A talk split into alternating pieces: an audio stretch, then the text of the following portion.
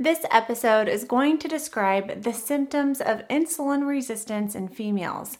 If you're a woman trying to lose weight and frustrated with the lack of progress, this episode is for you. It's going to shed some light on a condition that 85% of adults have, and most don't even know about it, and that's insulin resistance. It's the most common health disorder worldwide, and insulin resistance is at ground zero for weight gain. So, if you have it, you're going to need a weight loss program that lowers it. Otherwise, you're going to have a hard time losing weight and an even harder time keeping that weight off. Hi, I'm Dr. Morgan Nolte, geriatric physical therapist, weight loss coach, and passionate disease prevention expert. I used to struggle with emotional eating, sugar cravings, and consistency. Then I learned how to lose the mental and physical weight once and for all with a low insulin lifestyle. Each week on the Reshape Your Health podcast, you'll learn simple, actionable, step by step strategies to help you do the same. If you're ready to create a body and life you love, you're in the right place. Let's get started. If you've followed me for a while, you know that losing weight is not all about eating less and exercising more. Losing weight and getting healthy is about lowering your insulin. It's not about leaving food on your plate or only eating when you're hungry and stopping before you're full. Now, if those principles of intuitive eating work for you and you're seeing the results that you want, more power to you. Don't fix what, what's not broken, right? But this episode is still going to help you because if you do well with intuitive eating, you're going to get even better results when you're intuitive eating foods that keep insulin low. But if you're like so many of my members, intuitive eating isn't enough. It just does not work for you. You've tried all sorts of different diets. You might feel overwhelmed and have a bunch of different diet rules mushing around in your head. You may have an unhealthy relationship with food or your body or weight loss in general. Unfortunately, that's getting pretty common. So, if that's you, let's take a deep breath and realize you're right where you're supposed to be and that failure is just data. Now you know what doesn't work for you and you're one step closer to finding what does. What if you could lose weight in a way that felt simple, doable, and sustainable? What if you could learn how to lose weight in a way that you can live the rest of your life so that when you get to maintenance, nothing would change? The most effective way to lose weight and keep it off is to live a low insulin lifestyle. And this episode is going to bring to life a condition that you need to know about, appreciate, and be proactive in preventing or reversing if you already have it. It's what's causing you to gain weight and what's preventing you from losing it and that condition is insulin resistance. Once you know about insulin resistance, you can reverse engineer your lifestyle one small step at a time to lower it. But awareness is the first step. You can't make a plan for something that you don't even know exists. This episode is going to review the most common signs of insulin resistance in women. And I cannot overemphasize the importance of insulin resistance enough. It's not only at ground zero for weight gain, especially that unhealthy visceral belly fat, but also diseases like type 2 diabetes, dementia, heart disease, osteoporosis, arthritis, and so much more. Most of the women that I work with are postmenopausal, and if that's you, know that the lower estrogen levels after menopause will increase your insulin resistance. And that's because estrogen is protective against insulin. When your estrogen drops, you lose that protection and experience an increase in insulin resistance. Now, that's one of the reasons why postmenopausal women tend to get more belly fat and have a higher risk for diabetes, dementia, and heart disease than before menopause. If you're in this postmenopausal phase of life, you especially need to be focused on living a low insulin lifestyle to preserve your health and mobility for as long as possible. Now, maybe you've never heard of insulin resistance before. And if that's you, I am so glad that you're educating yourself about this topic because I believe in 10 years or hopefully less that testing for insulin will be a part of mainstream medicine.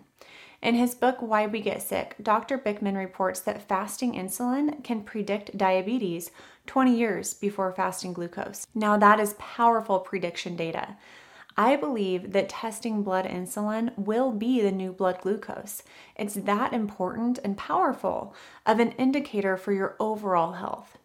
The sooner you know the signs of insulin resistance, the sooner you can start to make effective changes in your lifestyle to see the weight loss and health results that you need. I believe that your weight loss success is inevitable, and that the better you can care for yourself, the better you can care for others. I don't know how many times you've tried to lose weight in the past, but if you have not tried to live a low insulin lifestyle, you have not tried everything. You are your greatest asset, and investing in your health has the greatest return on investment for you and your family's future.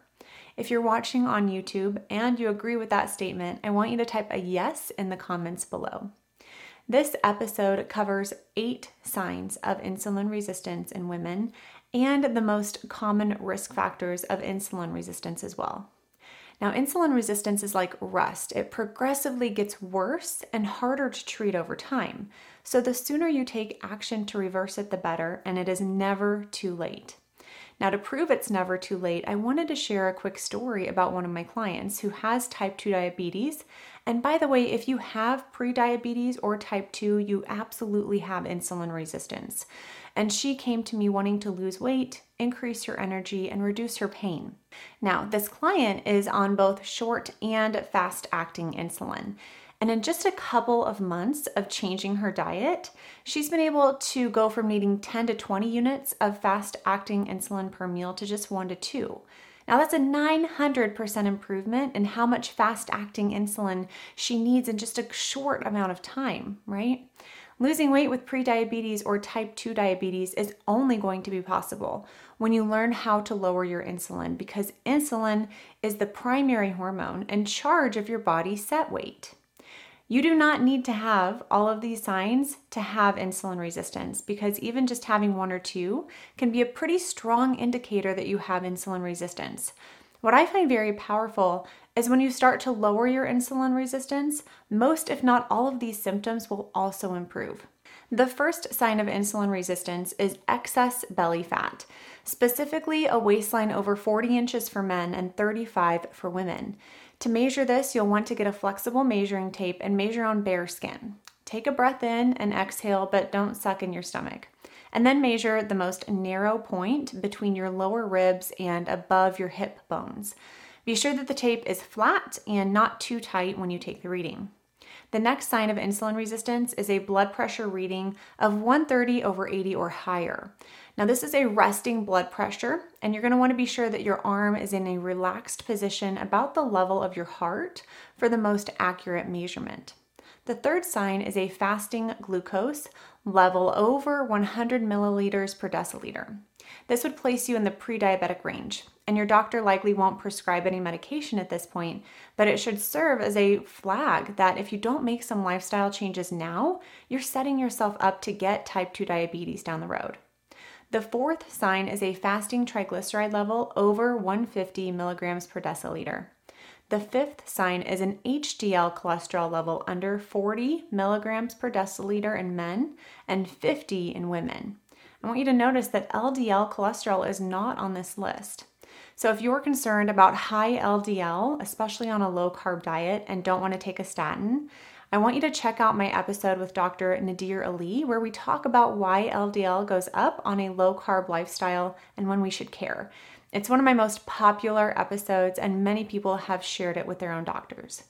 Now, the sixth sign of insulin resistance is skin tags, and those are little flaps of skin, and they're usually harmless and painless. Now, the main symptom is a growth on the skin, often on the neck or upper chest or underarms or eyelids, and they might become irritated if they're rubbing against some clothes. Now, the seventh sign of insulin resistance is acanthosis nigricans, and that's a skin condition that causes patches of dark, velvety skin that's typically found in body folds and creases. The eighth sign of insulin resistance is retaining water easily. That's because insulin naturally increases aldosterone.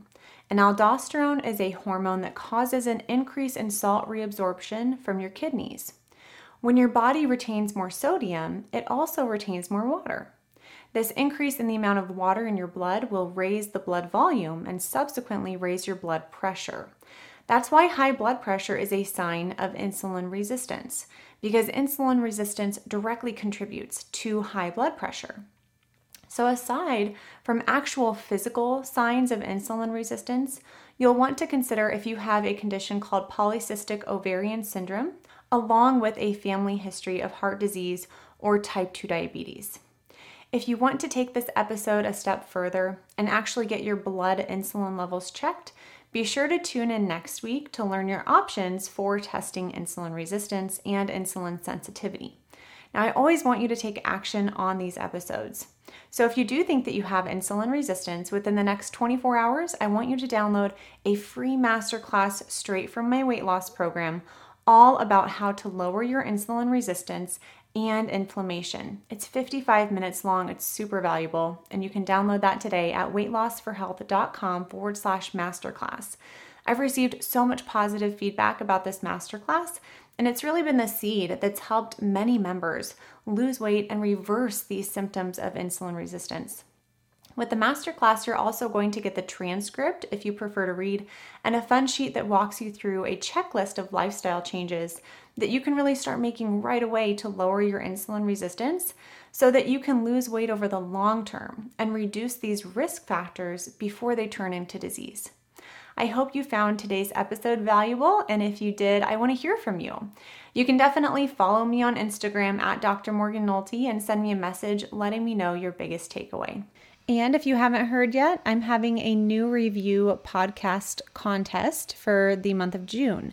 So if you haven't already left a, left a rating and review on your listening platform of choice, if you do that during June and then send me a screenshot showing me that you did it to mnolte at weightlossforhealth.com, that's just M N O L T E at weightlossforhealth.com. That's going to enter you into a contest to win a thank you and a special surprise from me in the mail, just showing my gratitude for your support for this show. I'll talk with you at the same time, same place next week. Bye for now.